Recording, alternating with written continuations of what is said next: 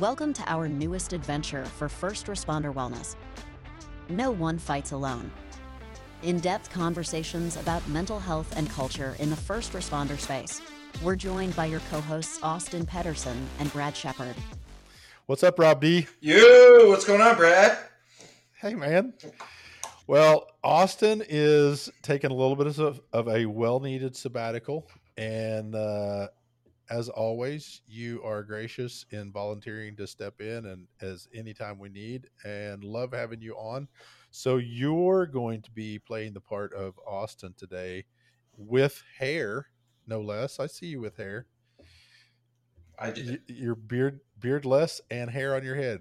So I, Austin's going to enjoy listening to this right here. I, I hope so because uh, I mean he is balding and uh, he does have a, a man beard though. So uh, I got nothing on him. I got I got a clean shave. It's from my years of having to shave for the. I he does rock that beard well, man. I I do say I am envious of the beard, even though I have a good head of hair. It's genetics, Native American.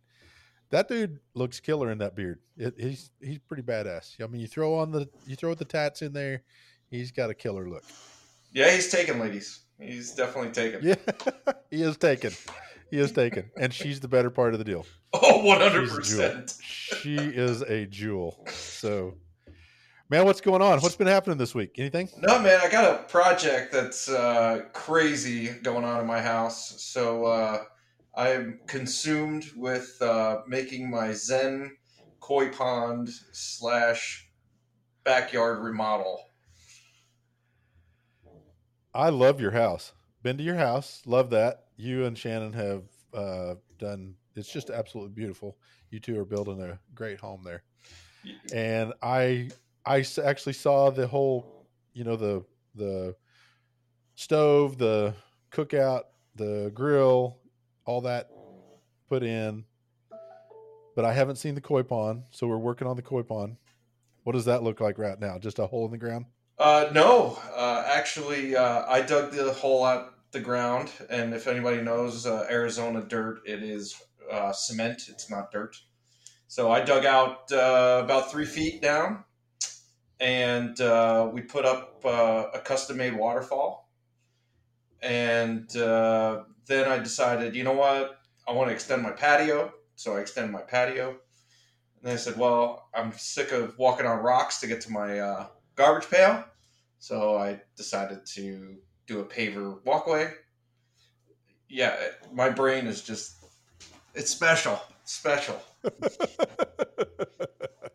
and as my home group says, uh, guys with PTSD usually do about 87% and then the project gets not done.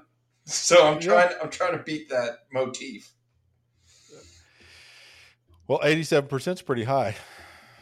Yeah, I mean, but that's I mean, for most most first responders only hit about fifty to sixty percent of that.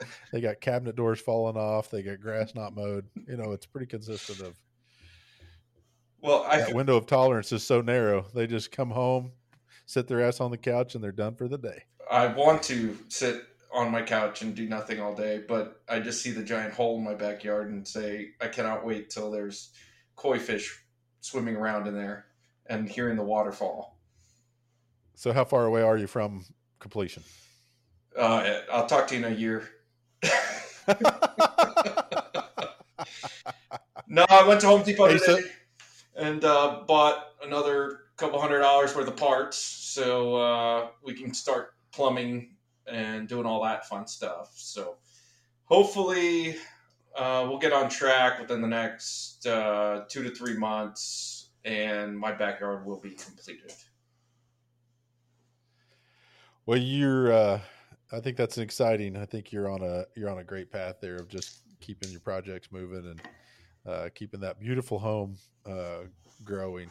Hey, you were telling me a little bit of a story just a second ago. What was that? Let's share that with the listeners. What was that? Uh, what was that great story you said you ran into? So uh, with Chateau, I learned how to read uh, because uh, I hadn't. Congratulations! Yeah, yeah, it was actually pretty cool. I'd never uh, read a book, uh, so uh, I actually complete books now, which is kind of crazy. Uh, so my sister actually gave me a book, and it's all about the thoughts inside your your mind. And I read this cool story before bed last night about a samurai and a monk. And the monk is just sitting there, um, I know his own business, meditating. And the samurai wants to know the difference between heaven and hell. And he asks the monk, he says, Hey, what's the difference between heaven and hell? And the monk does not give him a response. He just continues to meditate. And the samurai continues and continues to ask him, and still no response. So he gets frustrated, takes out a samurai sword, and goes to behead the monk. And at the last second, he stops and then just breaks down and cries. And the monk looks at him, stops his meditation, looks at him, and says, That is the difference between heaven and hell. And I'm like, wow, That that's, is a that's strong. that's heavy. So That- what in in your in your reflection of that, what did you draw from that? I mean, talk about powerful. Um, first off, let's just talk about the monk. To basically stay in that meditative state and just ignore the outside world, that is the most difficult thing to do, especially when you're not healthy. So this guy is just meditating there, and he has this trained killer that's ready to behead him. And he has the mindfulness and the thought process of standing to his ground and saying, Hey, this is what I believe in, and I trust that my higher power, my God, whoever, is going to get me through this. And he knew what the answer was going to be before the samurai realized it. So I, I think that a lot of people focus on the samurai, where I kind of focused on the monk. Sure. I think as I listen to that, um, you know, he's he if if correct me if I'm wrong here, if I heard this correctly, uh, the moment he said that's hell was when the samurai was demonstrating revenge and going to take his head. One hundred percent. is that right? Yep, one hundred If I percent. remember that story correctly, when the samurai stopped is when he said that's heaven.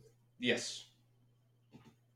So, is there an element there where the revenge itself is our position in, uh, or his position of hell, and the empathy have we have for human humanity, as he says, is that that's heaven? That's what I believe. That's my concept of this. Oh, such a great story! Such a great story. I mean, I think. Um, you know, our empathy for humankind is just so narrow anymore.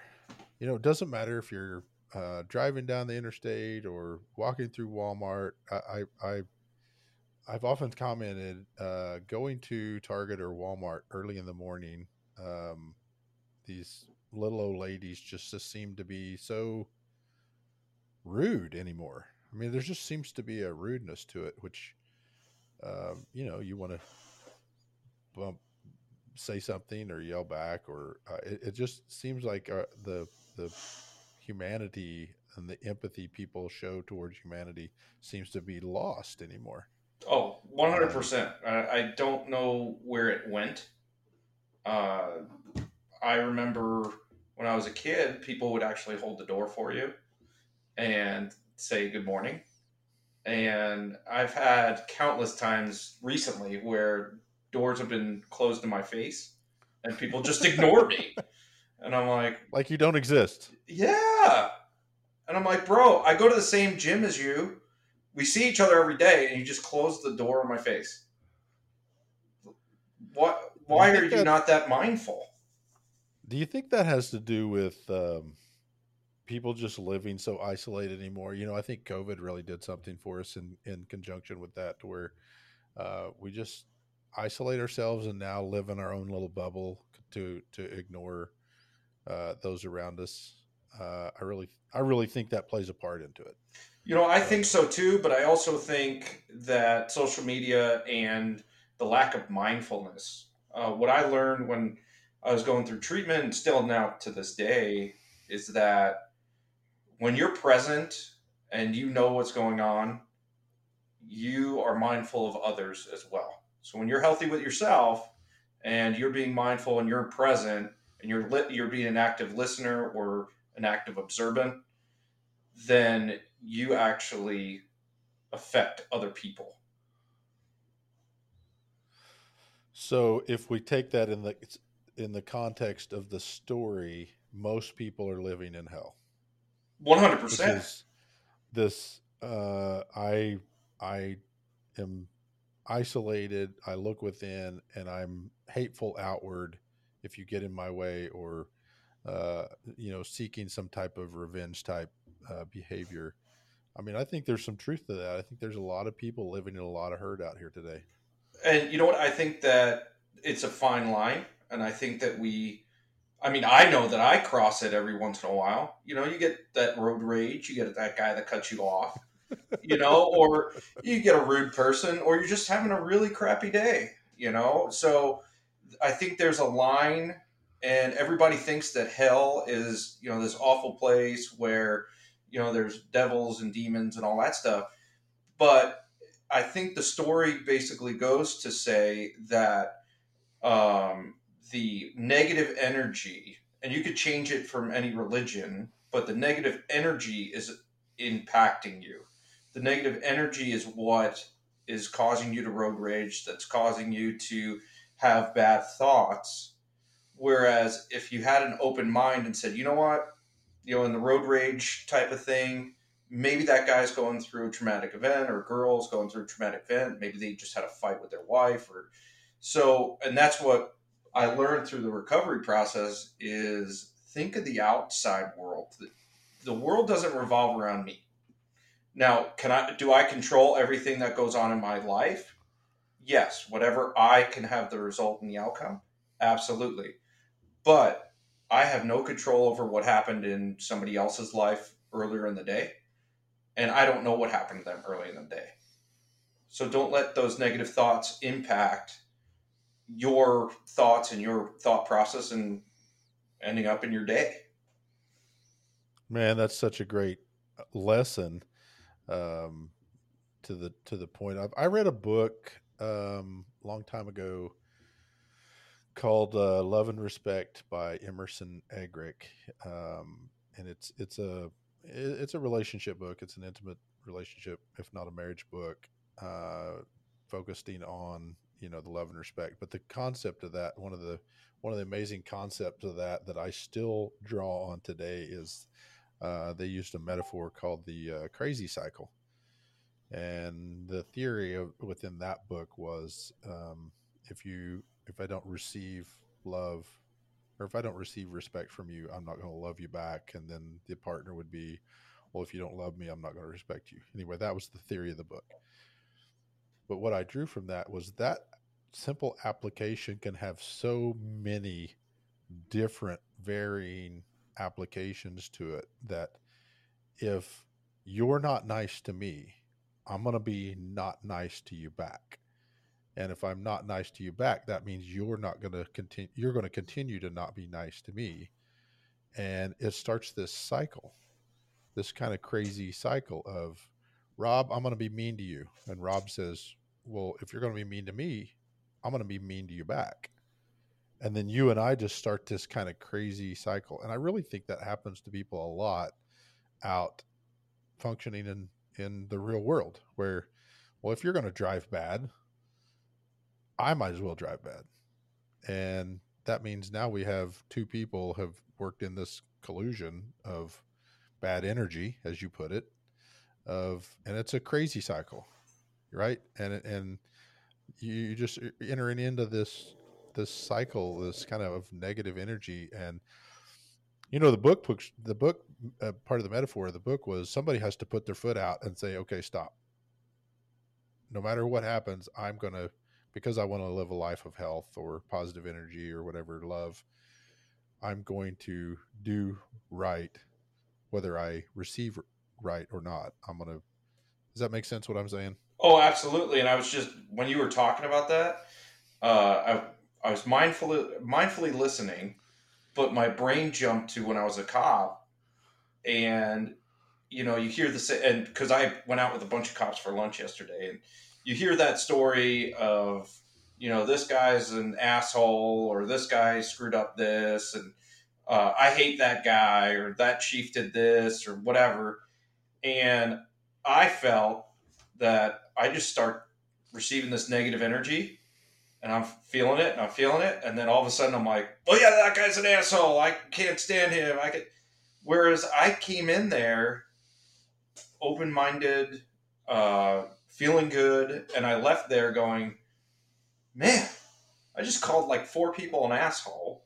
And people, you know, like, and it's just that negative energy. And I think that that was a lot of my issues at work as well is that, uh, you go into the briefing room, you go into the, you know, squad room, whatever you guys call it. And, you know, I, I was the sergeant. I, you know, I was, oh, I hate this guy, I hate that guy. Oh, this is BS. And that I pushed that negative energy, uh, which I thought was just commonplace. Instead of going, hey, guys, we have so much to be grateful for. We have great paychecks. We have a car that we drive in with air conditioning and focus on the small things, then I think that I would have been a better leader, if that makes any sense. Well, I, I 100% agree. I think the crazy wheel, let's dub it for this conversation purposes, the crazy wheel. Uh, and, and to use your example, uh, the crazy wheel was spinning when you went to lunch and you just jumped on it and said, Hey, I'm, I'm going to jump on there with you. And you, and you end up jumping on this wheel for a while. Hey, they're going to talk negative. So I'm going to receive that negative and, and give it back and you end up in this little crazy wheel cycle of and then when you leave there you're because it is not normally a part of your day now you leave there thinking wow this is not a place i want to exist and but but i think oftentimes back in our careers because uh, i certainly can empathize with exactly what you're saying in our careers man the the first responder career especially law enforcement it's real easy to jump on that crazy wheel. You're going to talk bad about somebody, so I'm going to jump on there and talk bad about them with you, and we start this crazy wheel. And somebody has to put their foot down and jump off and say, "Okay, I'm going to reverse the crazy wheel. I'm may may not openly talk bad about this person, but I'm actually just going to stop this crazy wheel and get on the hey, what's positive in life? What is what is uh, what is going well? What can I be grateful for? What a part of this can I do that actually can exemplify something that's positive that makes my life fruitful or that I can draw down on as positive energy, as what you were referring to, uh, and start a cycle of positivity. See, and I that and that's contagious as well. That's contagious as well. Oh, absolutely. But I felt that I was I was scared. Now now looking back at it and reviewing that conversation, I was scared. I was like, if I bring up mindfulness, if I bring up, hey, there's great things in life that you guys should be thankful about, and who cares about what this guy did or that guy did? I was afraid that they would switch it on me and, you know, hey, you're the puss, you're, you know, what are you doing? Now you're you know, going down Buddhist roads or, or whatever. And then I would have to explain myself. So it's just easier to get on that wheel, the crazy wheel, and sympathize with them and go, yeah, this person's an asshole and whatever.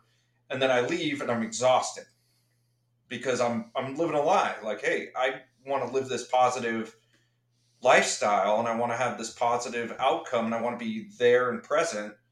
But then I have this negative energy that just takes over when I'm with people that are just constantly negative. Well, I, I, man, I appreciate your vulnerability in that because there's a component there. Also, you want to be accepted. One hundred percent. You want to be accepted by your uh, cohorts, your coworkers, your friends, uh, the people that you've worked around, uh, and so many times, uh, if you offer that, maybe that reflective viewpoint, you come across as, uh, uh, there's the Pollyanna of the group you know he's the oh there's mr positive and they start this cycle on you uh, of of you're a weirdo you're stupid you're you know whatever negative or derogatory uh, moment term they can come up with in that moment to to give you shit about, which is that's the name of the game in in those kind of environments, right? Absolutely. The uh, you know the reality is the heaven or hell, the the the samurai monk metaphor that you were just posing, or the story, is uh, which one would you prefer to exist in? Uh, I I do think there are forms of uh, unpleasantness, hell as you were, uh, that that exist in people that just stay in that negative uh, arena, and their lives are living hells as they were of just unpleasantness. I, I believe that 100%. And I think that, um, like what you were telling me earlier off air, that we have to re uh, or look at what our past experiences were and what happened in our, you know, last 24 hours, review it and go, hey, how can I make myself better? And that's that's what I like to do. That's what I like to uh, what I did last night, and that's why I came to this epiphany of, yeah, you know, I did engage in negative uh, negative talk about others. Uh, I did engage in what we're calling negative energy uh, and that cir- the crazy circle or crazy wheel, and you know, it. I'm not proud of it, but I will strive to do better. And that's all you can do right? That's give ourselves the grace of saying, "Hey, I missed the mark today, but I'm going to do better tomorrow." What is the name of the book? That sounds like a fascinating book. That sounds like a really uh, great read. That's uh, that's a good question. Uh, it's, oh, no worries. It's somewhere in my house. well, it reminds me of a book uh, that I read a long time ago uh, when my boys were little. Uh, I was given a book. Um, uh, William Bennett called the Book of Virtues, and it is full of these absolutely great um, parables and stories and life lessons uh, that are used can be used to teach uh, you know your kids or or I used it a lot in my teaching uh, when I was teaching a lot I would I mean it's it's a it's just an absolutely great book on life principles, uh, just to be kind to others. Um, but there's a really great um, uh, application to that for life. Um, so if you if you find the book, uh, I would love to know the name of it. It might be an interesting read. I'm always up for a good read. I will definitely have it by the next time I talk to you, because uh, I'll find it somewhere in my house.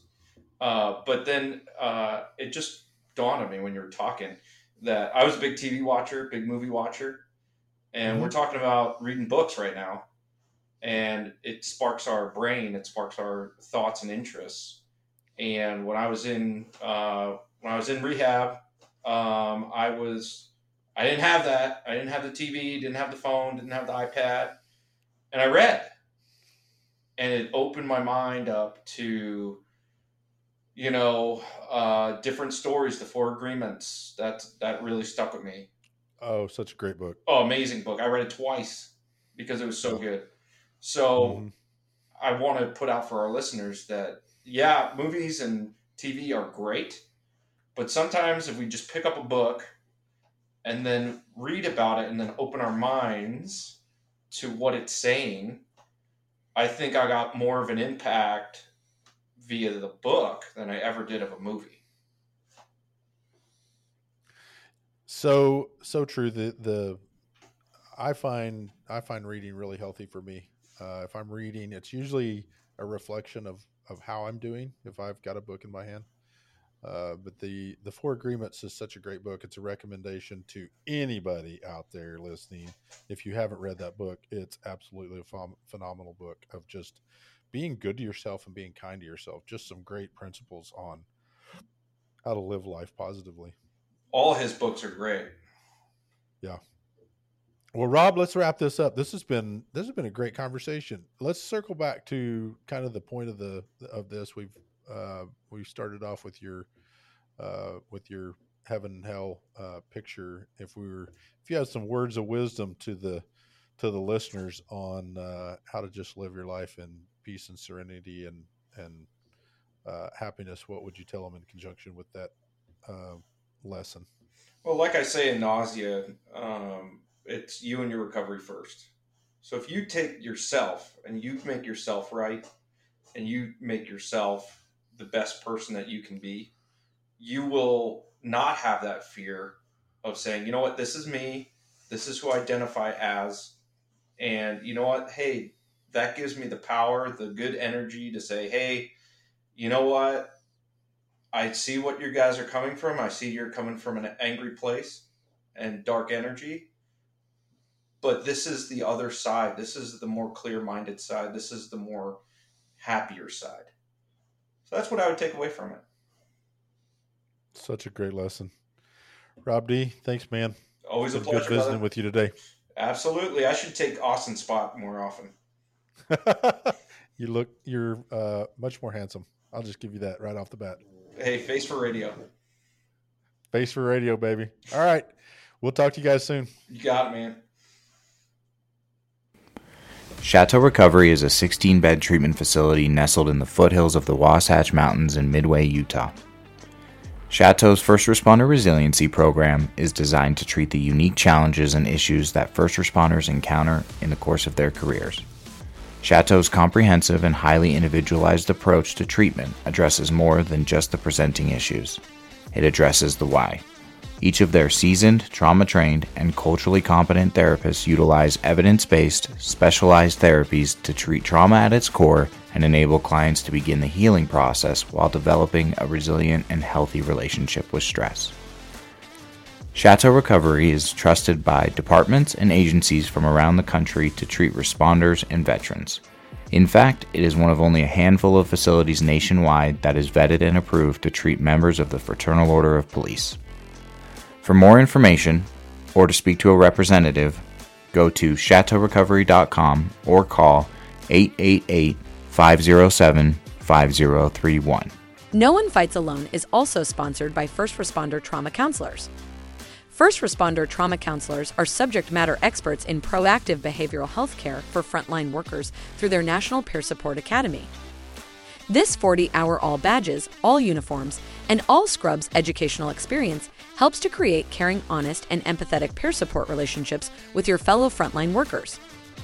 The FRTC National Peer Support Academy is taught by actual first responders who have gone back to school to become culturally competent, licensed behavioral health clinicians that teach from lived experiences, not just theories from books.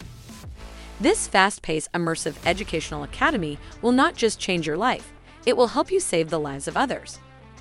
For additional details, visit 991overwatch.org or call 970 2224 19 3. This could be the most life changing academy you'll ever.